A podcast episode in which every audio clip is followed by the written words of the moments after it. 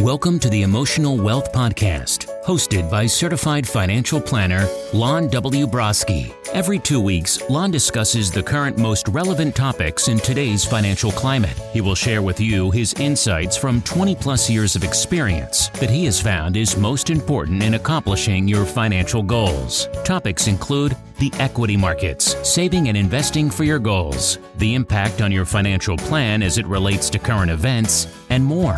Now, here is your host of Emotional Wealth, Lon Broski. Hi, and welcome to this edition of Emotional Wealth. My name is Lon Broski. I'm a certified financial planner with Pines Wealth Management in St. Louis. As we always do, we start each and every podcast with a quote. And I've got a good one today. It comes from Benjamin Franklin. Investment in knowledge pays the best interest. And that's exactly what we do with these podcasts. Our goal in doing these podcasts is to give our listeners information, to educate them so that they make better, more informed decisions, which ultimately help keep them on track with their financial goals. And today I want to talk about financial myths.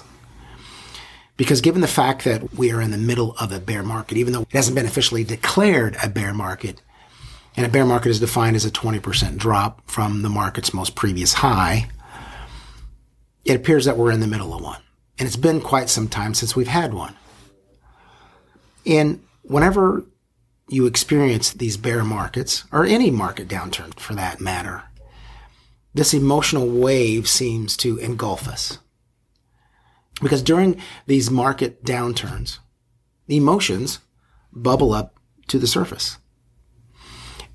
And these financial myths are regurgitated to us in what we hear, in what we read, and what we see. When, whether we're talking to friends, family members, coworkers, these myths seem to bubble to the surface. And probably one of the more common myths is that you need to do something. It doesn't necessarily mean that you're getting closer to your goals just by doing something. Yet that's what we constantly read and see and even hear from people we may trust that we need to be doing something in order to save your retirement because we're in this bear market. So let's look at a recent study that I came across I found very interesting. It was done by FactSet. And they looked at the S&P 500 index and the total return of the S&P 500 index over a 20-year period, starting in January of 2002 and ending in January of 2022. And they found that if you had remained fully invested over those 20 years, in other words, trying to be active in regards to when to get in and when to get out, over those 20 years, the total return of the S&P 500 index was 9.40%. Had you remained invested every single day over that 20 year period. 9.40%. If you missed the 10 best days over that 20 year period, your rate of return would be almost half. And that's shocking to me. Half. If you just missed the 10 best days, your rate of return would have dropped to 5.21%.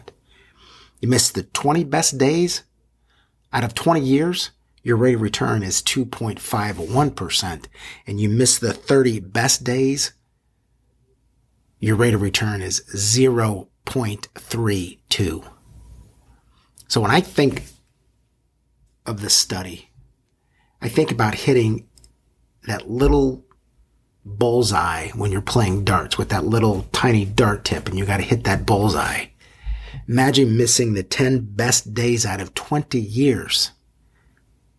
You miss that bullseye, you are penalized. And here's something else that the study found, which I thought was very interesting. Okay. Obviously, I was shocked with the miss the 10 best days, 20 days, and 30 days. But here's something else that really, really I was taken aback by.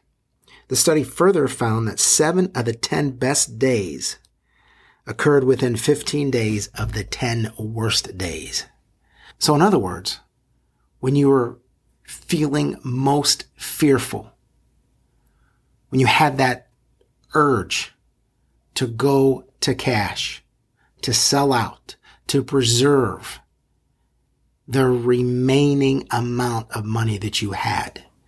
At that moment when you felt the absolute worst, where you were most fearful about dropping further, seven of the 10 best days occurred after that feeling. Think about that. Seven of the 10 best days occurred within 15 days of the 10 worst days. You could have held on just that little bit longer, you would have gotten through that highly emotional state of fear that you were going through.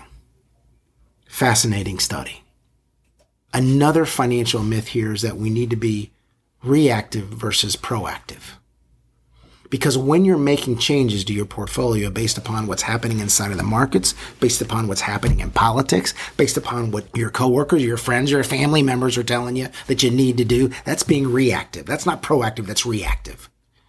And when you design your financial plan and the investments inside of that financial plan, that's being proactive by analyzing what your investments do in good times and in bad times, you understand exactly how your portfolio is going to react. That's going to help you be proactive so that you're not pushing the panic button when times get bad. Again, discuss the FactSet study when you are reactive and you miss the 10 best days and 20 best days and 30 best days.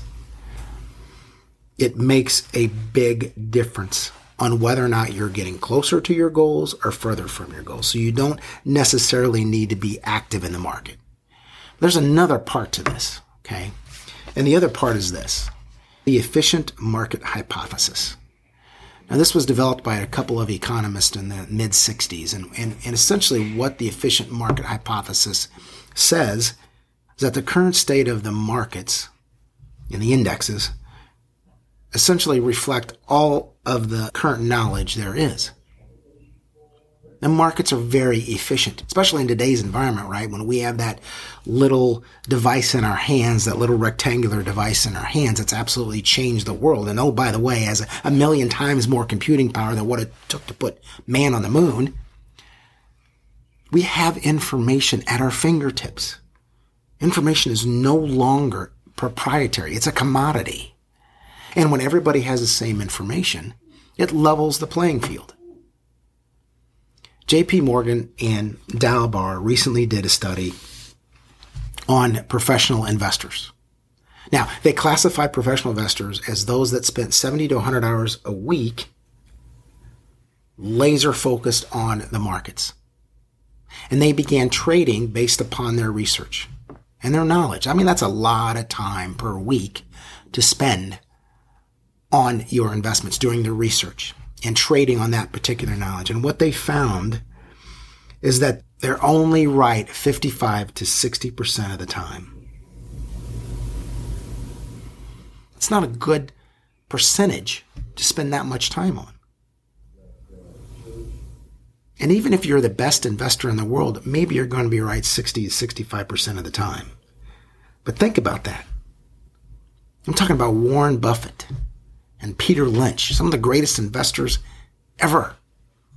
Charlie Munger. They get it right maybe 60% of the time. So that means 40% of the time they're wrong. The efficient market hypothesis essentially says that everything there is to know about the markets are already there.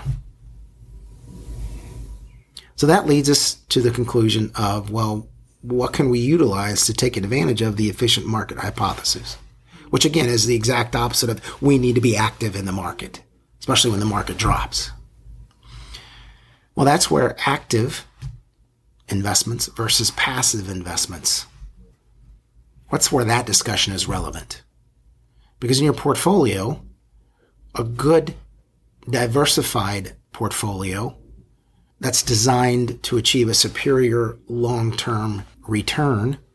That long-term rate of return is what we're after. The combination of both active investments and passive investments can be a good mixture to have inside of your portfolio. There's no one universal golden rule of you have to be actively managed in your investments and you have to be passively managed your investments. Now you'll hear both sides of the argument, but it really comes down to if you have both types of investment strategies, actively managed and passively managed, that's a combination that's going to get you ultimately closer to your financial goals than farther away. And of course, you cannot forget about your behavior. So again, myth number one, you have to be constantly active. We talked about missing the best 10, 20, 30 days. We also talked about the efficient market hypothesis, which essentially says that we have all available information. Everybody does. So just make sure that you're in. Just make sure that you're invested, fully invested, because it's nearly impossible to beat the market.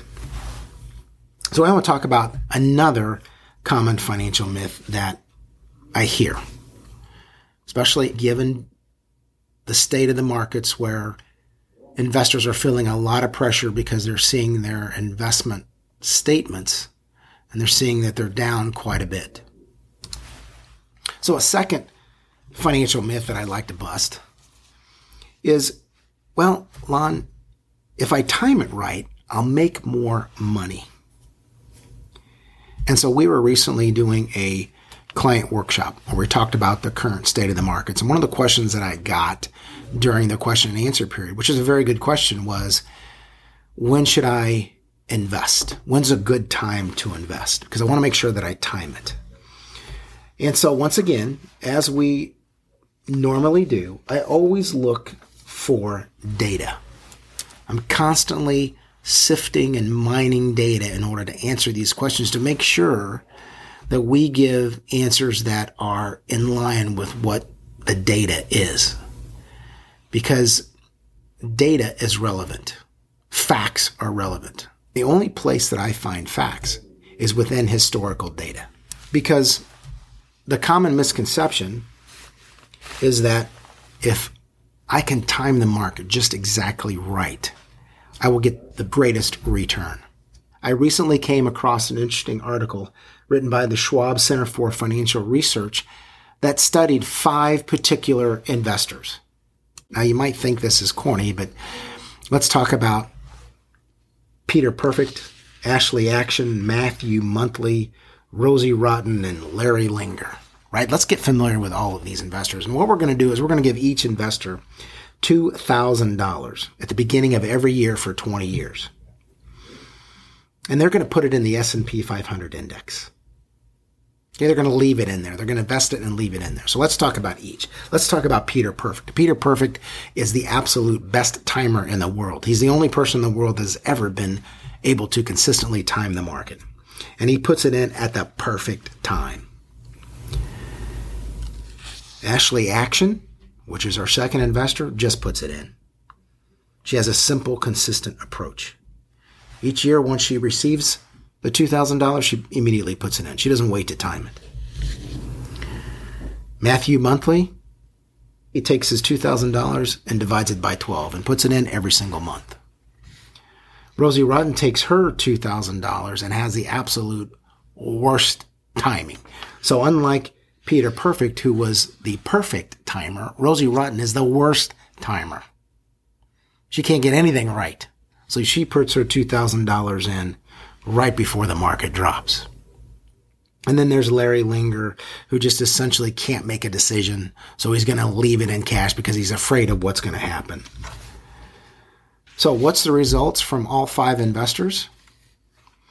Well, Peter Perfect took his $2,000 investment in the S&P 500 over 20 years and turned it into $151,391. Ashley Action turned her $2,000 investment every year over 20 years into $135,471. That, ladies and gentlemen, is not a needle mover. Ashley Action has only $15,000 less than what Peter Perfect does without the stress. It's not a needle mover. The question I have for you is it going to be worth all of the stress trying to be right all the time that Peter Perfect's going to experience? Whereas Ashley Action just puts it in. She has a consistent approach And she ends up a little over $15,000 less than what Peter Perfect does. And it's not going to be a needle mover for her retirement plan, potentially. Meanwhile, Matthew Monthly has $134,000, 856. So Math, Matthew Monthly and Ashley Action are right there.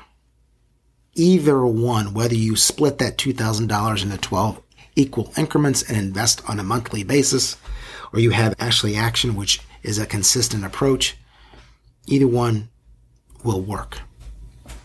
And if you're the worst timer, which is Rosie Rotten, she couldn't get anything right.